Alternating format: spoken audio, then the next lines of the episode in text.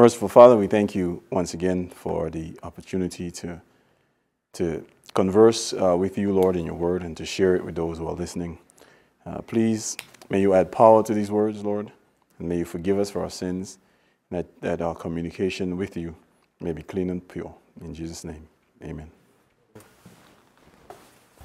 All right, welcome back. When we left off, we entered into the text, Leviticus 26, verse 18, which shows that the first 7 times the Lord says he's going to break the pride of their power. Now, in order to understand this text, we would then need to know what was the pride of Israel's power. Now, before I go into it, I will say the pride of their power was their kings. But again, like with every other scripture, you have to prove that. So we'll prove that, and then we'll come back to this text showing how the Lord did the first 7 times. And the Lord showed us that he first started with the light punishment, taking their sustenance and bringing them into, not captivity, but bringing them under the reign of other rulers. But then the Bible says, if you don't hearken, then he's going to break the pride of your power. And we know that God is a man and he cannot lie. And so we can simply check the scriptures to see these things.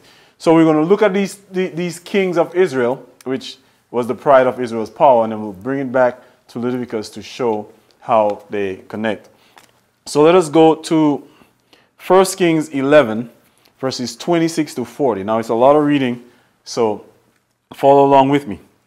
It says in verse 26, "And Jeroboam, the son of Nebat, an Ephratite." And this is important, that Jeroboam is an Ephratite, because the Lord uses this term in other places.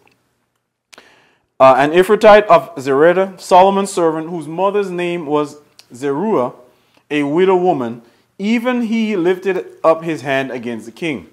And this was the cause that he lifted up his hand against the king. Solomon built Millo and repaired the breaches of the city of David his father. And the man Jeroboam was a mighty man of valor. And Solomon, seeing the young man that he was industrious, he made him ruler over all the charge of the house of Joseph. And it came to pass at that time when Jeroboam went out of Jerusalem, that the prophet Ahijah, the Shilonite, found him in the way. And he clad himself with a new garment, and they two were alone in the field. And Ahijah caught the new garment that was on him, and rent it in 2 pieces. 12 pieces. Sorry.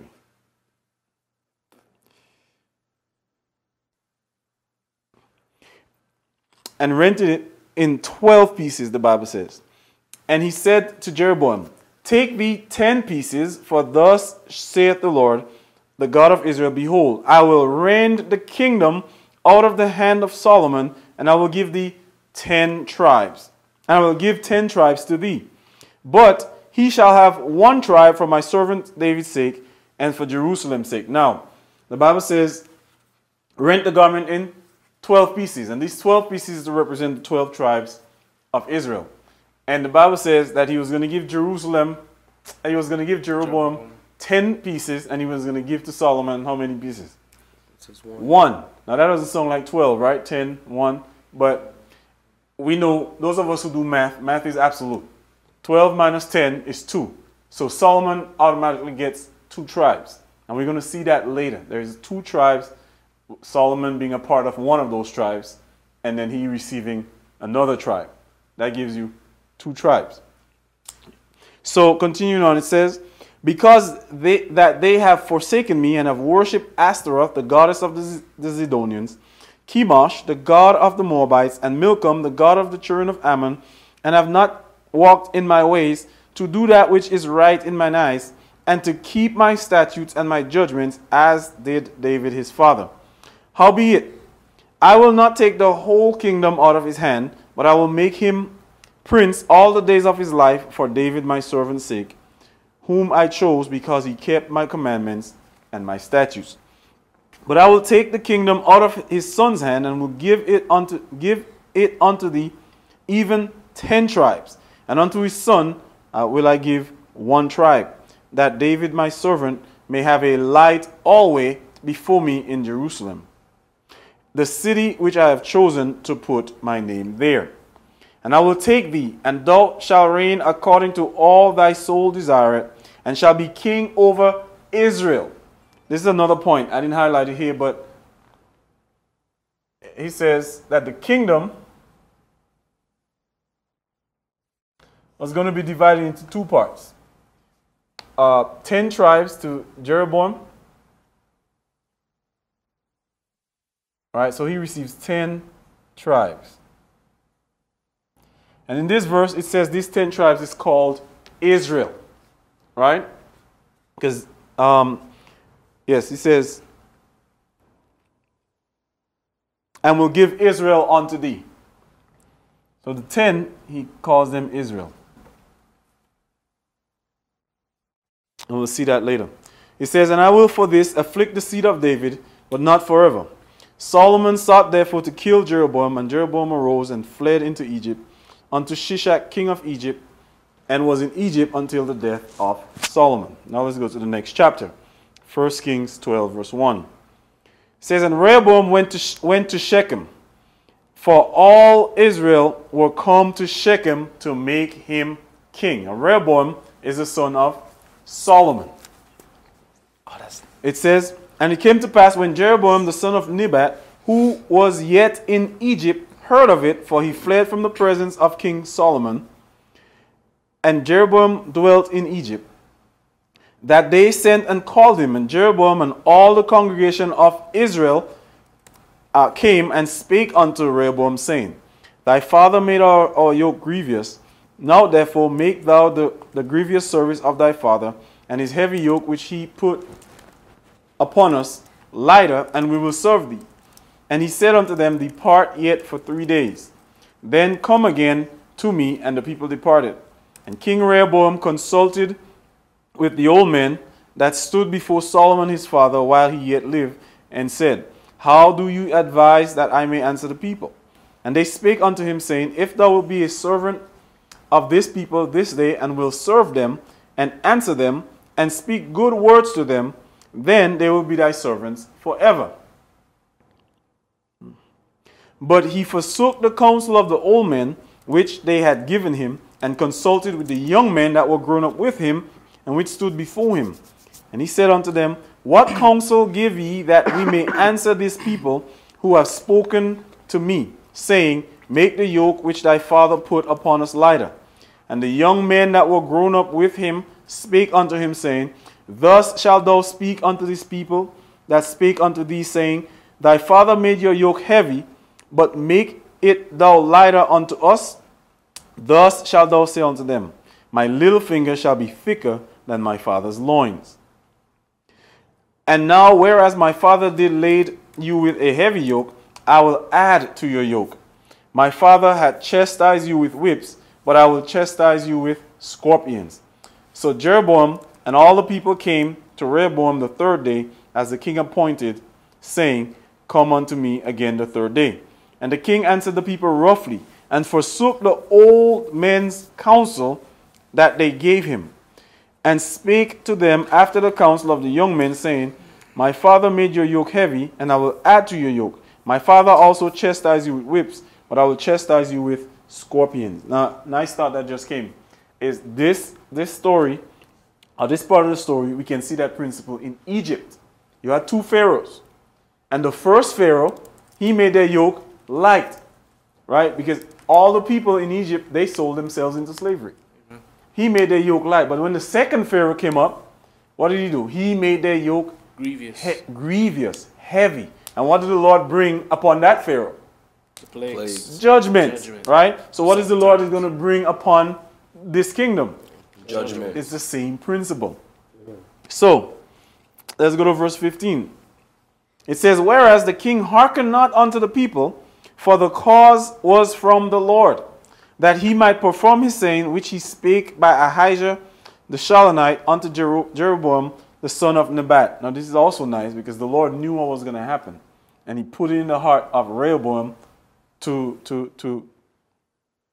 make the yoke heavy, because his prophecy to Jeroboam had to be fulfilled, that Jeroboam was going to receive 10 tribes. And the Lord brought this about so that that could take place. It says, "So when all Israel saw that the king hearkened not unto them, the people answered the king, saying, What portion have we in David? Neither have we inheritance in the son of Jesse. To your tents, O Israel.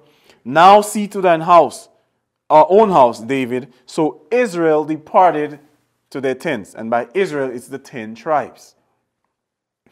"But as for the children of Israel, which dwell in the cities of" what? Judah. "Of Judah, Rehoboam reigned over" them. So now you have these two kings, Jeroboam and Rehoboam. They were also called the children of Israel. Yes. They're only separated by region. Amen. They're both the children of Israel. Right? But in other scriptures, you will see that the Lord separates Israel from Judah, just so that we could identify exactly who he's talking about when he speaks. So, verse 20. Sorry, verse 19. It says, "So Israel rebelled against the house of David unto this day. And it came to pass, when all Israel heard that Jeroboam was come again, that they sent and called him unto the congregation, and made him king over all Israel.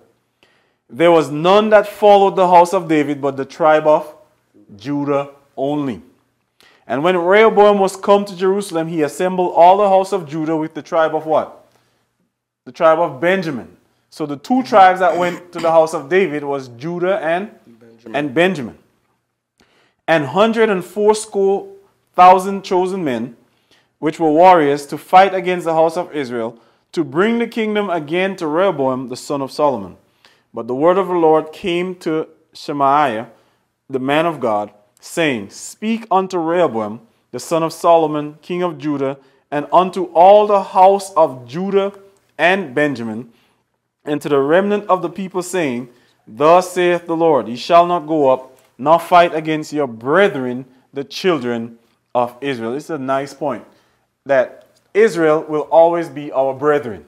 Amen. This is a nice point, because when you come down to the end of the world, those who are in Israel, who are they? They're your brethren. And who are we to work for? We have to work for our brethren. Amen? Amen. So, you have these two kings that comes up, right? And later we'll see that the second tribe is called Judah or Jerusalem. Okay? So, in order for the Lord to begin the first 7 times, he completed this work in separating Israel into 2 tribes, which means now the Lord has to do double work, right? Because as I said earlier, the king was the pride of their power. Amen? Amen. No. Jerusalem is another name for that tribe, for the 2 tribes. Okay. Yeah. It's Judah and Benjamin, but sometimes the Lord calls them Jerusalem, and sometimes he calls them Judah. And then he calls the 10 just straight Israel. And we'll hopefully, when I see it, I could highlight it. It comes to mind. Yes. So now let's go to Isaiah chapter 7. Because the Lord says in Leviticus 26 that he was going to break the pride of their power. And this is now, we're coming to the point where we're going to learn of the date that the Lord broke the pride of the power. Because we said that the 7 times is duration. Right? So in order for something to have a duration, it must have a beginning and it must have an end. So Isaiah 7, it says, "Then said the Lord unto Isaiah, Go forth now to meet Ahaz, thou and Shear-Jeshub, thy son, at the end of the conduit of the upper pool in the highway of the fuller's field. And say unto him, Take heed and be quiet. Fear not, neither be faint-hearted for the 2 tails of these smoking firebrands, for the fierce anger of Rezin with Syria and of the son of Ramaliah. Because Syria, Ephraim, and the son of Ramaliah have taken counsel against thee, saying," have taken evil counsel against thee, saying, "Let us go up against" whom? Judah. Okay, so Syria, Ephraim, and the son of Ramaliah take counsel against Judah, right? And Ephraim, which I highlighted earlier, that Jeroboam was an Ephraimite. Amen. Right? The Lord made that point on purpose, so we understand now it's the 10 tribes who are Ephraimites, they have taken counsel with Syria, and they're coming against the northern tribe. And now we have this civil war between the northern tribe and the southern tribe, the 10 and the 2. So, verse 6, this is what they say. Let us go up against Judah and vex it, and let us make a breach therein for us, and set a king in the midst of it, even the son of Tabeel. Thus saith the Lord God, it shall not stand, neither shall it come to pass. For the head of Syria is Damascus, and the head of Damascus is Rezin. And within 75 years shall Ephraim be broken, that it be not a people. Now remember, the Lord says he was going to break the pride of their power, right? And so now, Isaiah receives this vision, and according to the best chronology, according to our pioneers, this vision was given in the year 742 BC, right? So Isaiah receives this vision. I'm just going to put it here in 742. And now you have Isaiah's. I-S-A-I-A-H. Isaiah's vision. And that came in the year 742 BC. And Isaiah says, within how many years? 65. Within 60 and 5 years shall Ephraim be broken, that it be not a people. There's a nice connection here that you go back to 1 Kings 12. Mm-hmm. It says, thus saith the Lord, ye shall not go up nor fight against your brethren. Amen. When you go back to Isaiah 7, it says, let us go up. That's why I broke against the brethren. Amen. When you fight against your brethren, God breaks you. So they didn't hearken to the commandment of the Lord. And the Lord says, if you hearken, blessings. But if you fail, cursings. Right? So praise God. That's a nice connection. So, continuing on in verse 9, it says, and the head of Ephraim is Syria, and the head of Samaria is Ramaliah's son. If ye will not believe, surely ye shall not be established. Moreover, the Lord spake again unto Ahaz, saying, ask thee a sign of the Lord thy God, and ask it in the depth or in the height above. Go ahead, Omar. I like the verse 9. It says, if you will not believe, surely you shall not be established. The Lord was establishing Isaiah as a prophet right here. Because you can go to 2 Chronicles 20:20. It says that if you don't believe the mouth of the prophets, ye shall not be established. So at this point, the Lord is establishing Isaiah as his prophet. That also come after Isaiah 6. When he had the vision, and now the Lord sent him, and so he's established him, just like Samuel received the vision from the Lord for Eli, and now Israel knew that there was a prophet in the land. Amen. Amen. Praise God. So this part, it says, ask thee a sign of the Lord, ask it either in the depth or in the height above. But Ahaz said, I will not ask, I will not tempt the Lord. And he said, hear ye now, O house of David, is it a small thing for you to weary men? But will ye all weary my God also? Therefore, the Lord himself shall what? Give you a sign. Shall give you a sign. Behold, a virgin shall conceive and bear a son, and shall call his name Emmanuel. So keep that in mind. Together with this 7 times is a sign. There's a sign that is connected to the 7 times that you are to ask for. Right? But if you don't ask, the Lord is going to give it to you. Because that's what he says. So let's continue. Butter and honey shall ye eat, that ye may know to refuse evil and choose good. For before the child shall know to refuse evil and choose the good, the land that thou abhorrest shall be what? Forsaken of what?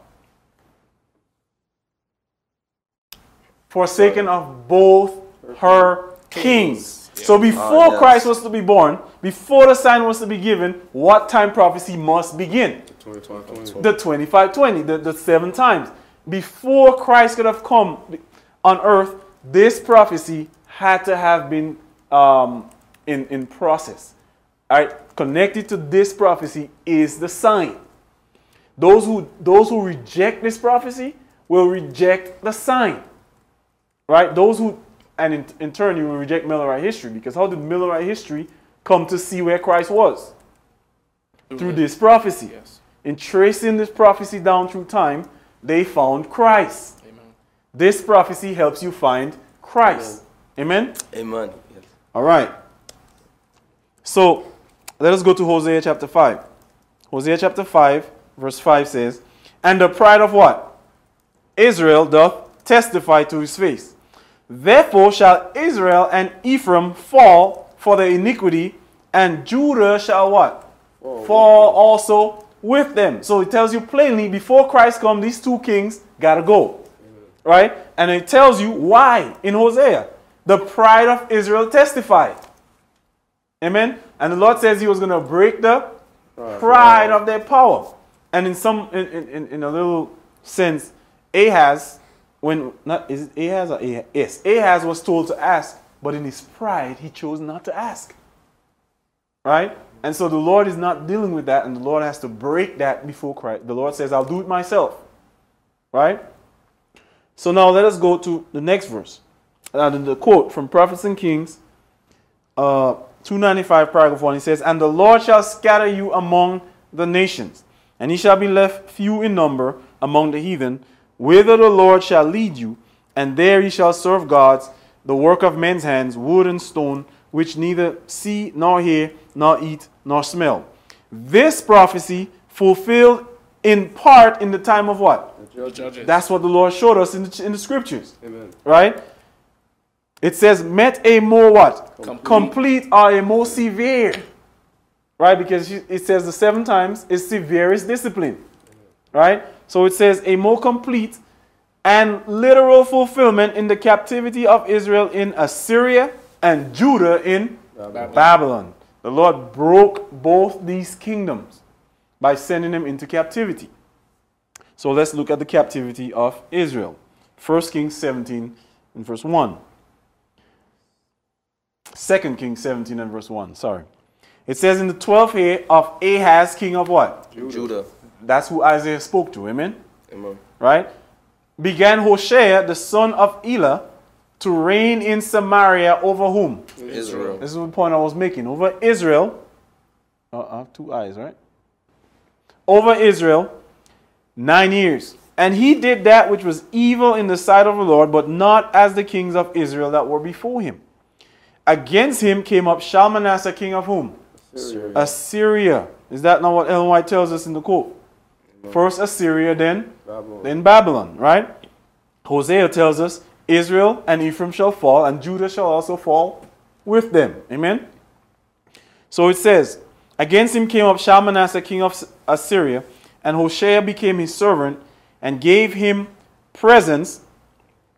And the king of Assyria found conspiracy in Hoshea, for he had sent messengers to So, king of Egypt, and brought no present to the king of Assyria, as he had done year by year. Therefore the king of Assyria shut him up, and bound him in prison.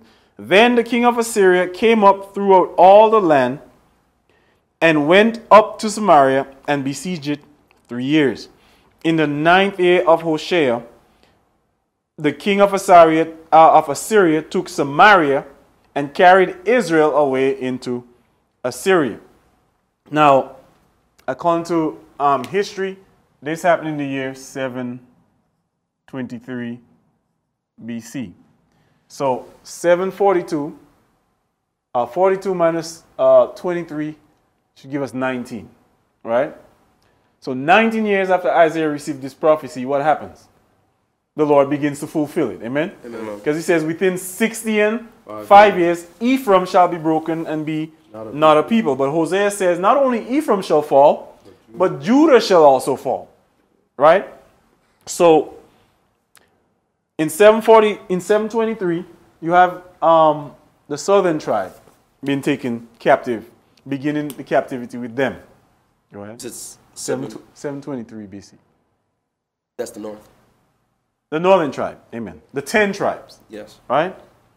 Let me just add that here real quick. For the 10 is the north. The northern tribes, and the 2 is the southern tribes. Amen. Thank you. verse 7. For so it was that the children of Israel sinned against the Lord their God, which had brought them up out of the land of Egypt from under the hand of Pharaoh, king of Egypt, and had feared other gods, and walked in the statutes of heathen whom the Lord cast out before them, from before the children of Israel, and of the kings of Israel which they had made. And the children of Israel did secretly those things that were not right against the Lord their God. And they built them high places in all their cities, from the tower of the watchman to the fenced city. And they set them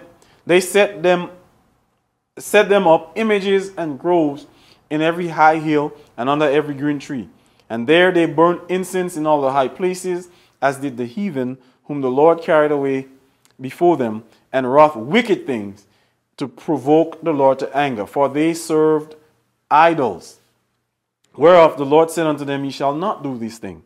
Yet the Lord testified against Israel, and against whom? Judah. And against Judah by all the prophets, and by all the seers, saying, Turn ye from your evil ways, and keep my commandments and statutes, according to all the law which I commanded your fathers, and which I sent to you by my servants, the prophets. And you go to Leviticus 26, and right there is when the Lord gave them these commands from the mouth of Moses. Right? Verse 14, notwithstanding they would not hear, but hardened their necks like the neck of their fathers, that did not believe in the Lord their God. And they rejected his statutes and his covenants that he made with their fathers, and his testimonies which he testified against them. And they followed vanity and became vain, and went after the heathen that were wronged about them, concerning whom the Lord had charged them, they should not do like them. And they left some of the commandments. And they left all the commandments of the Lord their God, and made them molten images, even two calves, and made a grove, and worshipped all the host of heaven, and served Baal. And they caused their sons and daughters to pass through the fire, and used divination and enchantments, and sold themselves to do evil in the sight of the Lord, and provoked him to anger. Therefore the Lord was very angry with Israel, and removed them out of his sight. But there was none left but the tribe of Judah only. So all these things Israel did. I highlighted them just so we see that all these abominations they committed, this is why the Lord moved them. And the Lord begins Leviticus 26 by saying, have no other gods and keep my Sabbaths. All right? And they did the very thing the Lord said not to do, which was have other gods and made two calves. And one of the ways in these two calves, Ellen White tells us they typify, the golden calf typifies the Sunday law. But when you go to, I don't have it in here, but I think it's in 2 Chronicles 17 or 33. It tells us that Jeroboam, he made two calves, and he set up one in Bethel and one in Dan, and he told the people, come and worship on the 15th day. Now, if we know what the week is, 1 to 7, the first week, 8 to 14, second week, and he says, come worship when?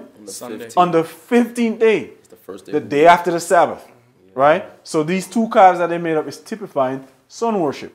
And we know that God would not have that. They failed to keep the Sabbath. Amen. Amen? It's nice. The two calves is the two beasts, Protestants and Catholicism. Amen. Son of thou shalt not worship the beast and his image. And his image. Two calves. Amen. Praise God. So now let's look at the captivity of Judah. We saw that Israel went into captivity in 723, and the Bible says within 75 years shall Ephraim be broken. But Hosea says Judah also shall fall with them. So let us go to Jeremiah chapter 13, verses 8 to 10, verse 13, 20, and 24. It says in verse 8, Then the word of the Lord came unto me, saying, Thus saith the Lord, after this manner I will martyr what? It's Judah. Plain. The Lord said he's going to break the pride of there. Oh. Jeremiah plainly says it. I will mar the pride of Judah and the great pride of Jerusalem. So he uses Judah and Jerusalem interchangeably to represent the two tribes. Amen? Amen. Yes. This evil people which refuse to hear my words, which walk in the imagination of their heart, and walk after other gods to serve them and worship them, shall even be as this girdle which is good for nothing. Then shalt thou say unto them, Thus saith the Lord, Behold, I will fill the inhabitants of this land, even the what? King. Even the what? Kings. Plural. Right? It's important. Even the kings that sit on David's throne, and the priests, and the prophets, and all the inhabitants of Jerusalem with drunkenness. Amen. Yeah, because it's speaking about all four of them. All four of them. Yeah. Amen. 4-7 times. Amen. Amen. And I will dash them one against another, even the fathers and the sons together. I think Jeconiah was the son of Jehoiakim. Yes. Jehoiakim was the son of Jehoiakim. That's what he's saying here. Even the father and the son. The Lord was already giving them these prophecies. And it says, I will dash them one against the other, even the fathers and the sons together, saith the Lord. I will not pity, nor spare, nor have mercy. Hear ye and give ear, be not proud, for the Lord hath spoken. Give glory to the Lord your God, before he cause darkness, and before your feet stumble upon the dark mountains. And while ye look for light, he turn it into the shadow of death, and make it gross darkness. But if you will not what? Hear it, or if you will not hearken unto it, my soul shall weep in secret places for your what? Pride. For your pride. And mine eye shall weep sore, and run down with tears, because the Lord's flock is carried away captive. And that's what he said. He was going to break the pride of their power, and they was going to be carried away captive. Verse 18. Say unto the king and to the queen, Humble yourselves, sit down, for your principality shall come down, even the crown of your glory. And I don't have that in here, but when you bring in Ezekiel 12 or 21, I was mixed them up. It says, remove the diadem and take off what? The crown, right? I will overturn, right? Yes. And Jeremiah says, even the crown of your glory. The crown was the glory of Israel. That was Israel's pride. It says, the cities of the what? South. Of the south shall be shut up, and none shall open them. Judah shall be carried away captive, all of it. It shall be wholly carried away captive. Lift up your eyes and behold them that come from the north. Where is the flock that was given thee, thy beautiful flock? Therefore I will what? I will scatter them as the stubble that passeth away by the wind of the wilderness. All right. So this is a prophecy from Jeremiah confirming what God said he was going to do to the kings of Israel. Amen. Now let's go to 2 Chronicles and see this. It says, So Manasseh made Judah and the inhabitants of Israel to err and to do what? Worse than the heathen, whom the Lord had destroyed before the children of Israel. Let's go to Jeremiah. Jeremiah 15 and verse 4 says, And I will cause them to be removed into all kingdoms of the earth because of whom? Manasseh. Because of Manasseh, the son of Hezekiah, king of Judah, for that which he did in Jerusalem, for that which he did in Jerusalem. That's the fathers right there. Yes, the father and the son. Yeah. Amen. Praise God. For who shall have pity upon thee, O Jerusalem? Or who shall bemoan thee? Or who shall go aside and ask how thou doest? For thou hast forsaken me, saith the Lord, thou hast gone backward. Therefore I will stretch out my hand against thee and destroy thee. I am weary with repenting. I will fan them with the fan in the gates of the land. I will bereave them of my children. I will destroy my people, since they return not from their way. So the breaking of the pride of the power is tied to destroying of God's people. Right? And the Lord destroys these people by placing them in captivity. Amen? Amen. Now let's go to 2 Kings chapter 21. 2 Kings 21 verses 1 to 13. It says, Manasseh was 12 years old when he began to reign, and he reigned 55 years in where? Jerusalem. Which is Judah, right? Which is the south. It's all the same. And he did that which was evil in the sight of the Lord after the abomination of the heathen, whom the Lord cast out before the children of Israel. For he built up again high places, which Hezekiah his father had destroyed, and he reared up altars for Baal, and made a grove, as did Ahab, king of Israel. So he's doing the same thing as the 10 tribes. Right? And that's why Hosea says, Ephraim shall fall, but Judah shall fall also. Amen. Judah, they commit the same sin, but there's one, it says Judah did worse. Right? So it says, and he built altars where? In the house of the Lord. Verse 4. Okay, yes. Of which the Lord said, in Jerusalem I will put my name.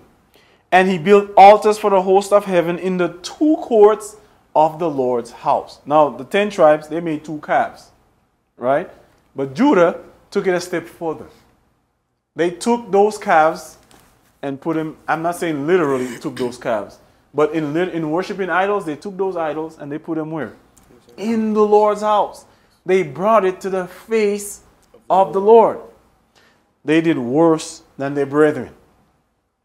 It says, and he built altars for all the hosts of heaven in the two courts of the house of the Lord, and he made his son pass through the fire, and observed times, and used enchantments, and dealt with familiar spirits and wizards, for he wrought much wickedness in the sight of the Lord to provoke him to anger. Same thing as the other tribe, only they brought it now into the house.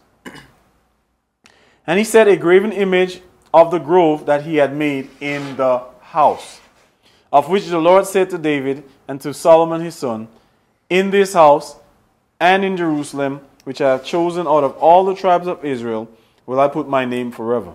Neither will I make the feet of Israel move any more out of the land which I gave to their fathers. Only if thou wilt observe to do according to all that I have commanded them, according to all the law that my servant Moses commanded them, but they hearkened not. So Manasseh seduced them to do more evil than did the nations whom the Lord destroyed before the children of Israel. And the Lord spake by his servants, the prophets, saying, because Manasseh, the king of Judah, had done these abominations, and had done wickedly above all that the Amorites did, which were before him, and had made Judah also to sin with his idols. Therefore, thus saith the Lord God of Israel, behold, I am bringing such evil against Jerusalem and Judah, that whosoever heareth of it, both his ears shall tingle. And if you trace that ears tingling, it's a very grievous judgment, right? And the Lord says the severest judgment is the 7 times. Amen? Amen. Now let's go to 2 Chronicles 33. Now we're going to find this time of the captivity for the time of the captivity for Israel. It says, and the Lord spoke to Manasseh and to his people, but they would not hearken. Wherefore the Lord brought upon them the captains of the host of the king of Assyria, which took Manasseh among the thorns, and bound him with fetters, and carried him to Babylon. And when he was in affliction, he besought the Lord his God, and humbled himself greatly before the God of his fathers, and prayed unto him, and he was entreated of him, and heard his supplication, and brought him again to Jerusalem, into his kingdom. Then Manasseh knew that the Lord, he was God. Manasseh had that similar experience as whom? Nebuchadnezzar, right? So Manasseh, the Bible says, this judgment begins because of Manasseh. The 7 times that passed over Judah begins because of Manasseh. Now, history shows us, and not just history, the Bible tells us in what year, right, that this happened. And this happened in the year 677 BC. Now, how does the Bible tell us? Because the Bible tells us when these kings begin to reign and when they fell and how long they reigned for. And if you go through the ancient records, it will give you a year as to when these men reigned, and you trace it down, and you will find that it was in 677 BC when Manasseh was taken. I like this because it goes with the quote from Prophets and Kings that you read. Amen. Where she says, the prophecy fulfilled in part in the time of the judges met a more complete and literal fulfillment in the captivity of Israel and Assyria and of Judah and Babylon. Amen. But when you go down, it says Assyria took Manasseh, yes, but he was brought to Babylon. Amen. So it's nice that Babylon is the one that held Judah captive, yep, even though the king of Assyria took him. Praise God. The Lord made sure he fulfilled that. Praise God.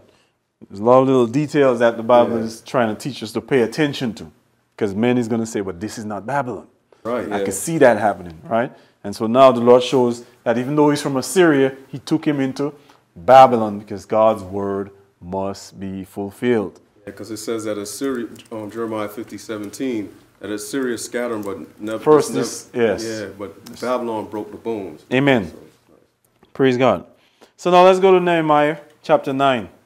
Nehemiah also comments on this. He says, "Now therefore, O God, the great, the mighty, and the terrible God, who keepeth covenant and mercy, let not all the trouble seem little before thee, that have come upon us and our what? Kings. Plural. Amen. And our princes, and our priests, and our prophets, and on our fathers, and on all thy people since the time of what? Kings. The kings of Assyria unto this day." So even even Nehemiah recognizes that it began with the kings of Assyria, right? Amen. So let's go to Jeremiah 15. It says, "Israel is a scattered sheep." It says, "Israel is a scattered sheep. The lions have driven him away. First, the king of what? Assyria hath devoured him. And last, this Nebuchadnezzar hath broken his bones." Next quote, PK 422, paragraph 2. All right, she says, "Within a few short years, the king of Babylon was to be used as an instrument of what? God's wrath." That's that judgment that we talked about the 7 times. "Upon impenitent Judah. Again and again, Jerusalem was to be invested and entered by the besieging armies of Nebuchadnezzar. Company after company at first. At first, a few only, but later on, thousands and tens of thousands were to be taken captive to the land of Shinar, there to dwell in enforced exile. Jehoiakim, Jehoiachin, Zedekiah, all these Jewish rulers were in turn to become vassals of the Babylonian ruler, and all in turn were to rebel. Severer and yet more what? Severer were the inflictions upon the rebellious nation." Now this goes to, let me keep reading. "Until at last the entire land was to become a desolation. Jerusalem was to be laid waste, burned with fire. The temple that Solomon built was to be destroyed, and the kingdom of Judah was to fall." This is fulfilling Hosea 5. It says, "Never again to occupy its former position among the nations of the earth." So the taking of these kings is teaching us that what happened there was never to be restored. That's what it means to break the pride of the power, never again. Yes. Just like the image. That's what we thought Romario brought up earlier. When we come down to the feet, it's never to be restored. Amen. So in these 4 kings, Manasseh, Jehoiakim, Jehoiachin, and Zedekiah, we see the deterioration of Israel, right? Amen. From gold, just like this image, down to miry clay, right? Never again to be restored. Go ahead. Another image that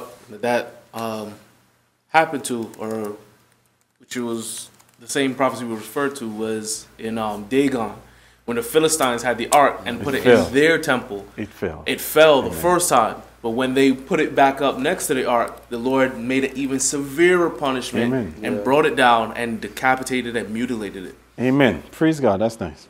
So, I have in here Deuteronomy 24. I'm not going to read it, but go ahead. Dagon was a half man, half fish. That is the sea beast. It's showing that Rome shall be with his head cut off and falling down first forever. Yeah, the first one was a wound, but it comes back up and it's fully finished after. It's the sea beast. The sea beast fully falls. Amen. So in Deuteronomy 28, which I'm not going to read it, but this is the prophecy where Moses says the Lord shall bring a nation from afar. And in that prophecy, we see first Nebuchadnezzar, right? And Nebuchadnezzar came and he did all the words in this way. He destroyed the temple and he burned it with fire and all that stuff. So Jeremiah says first the king of Assyria, then Nebuchadnezzar. And so in 723, the northern tribe falls. 677, the southern tribe is taken away. When you do the math, from 742 to 677, you find 65 years. The Lord fulfilling his word to the very letter. Within 65 years shall Ephraim be broken and be not a people. And the very first time the Lord says, used seven times, he says he was going to break the pride of their power.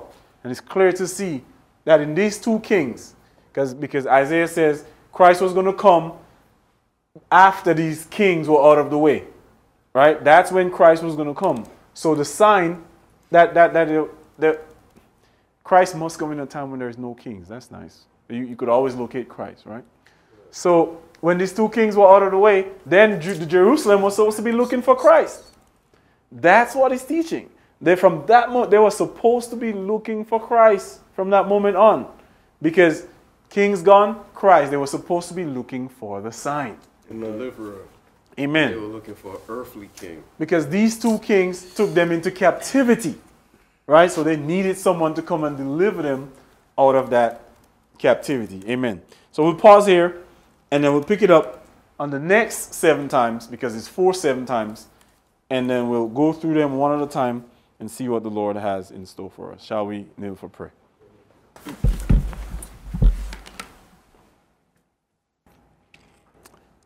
Dear Heavenly Father, Lord, you continue, Lord, to open up your word to us. You continue to show us, Lord, the surety of prophecy, for you said in your word that we have a most sure word of prophecy.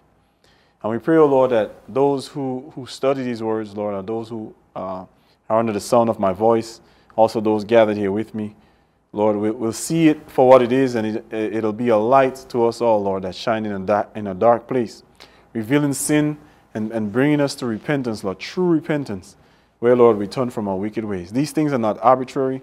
Where is Christ in this prophecy? Many may ask, Lord. We can see him here, Lord, because once this prophecy began, you told us that we had to look for Christ, for he is the sign, Lord, as to when this prophecy should come to an end.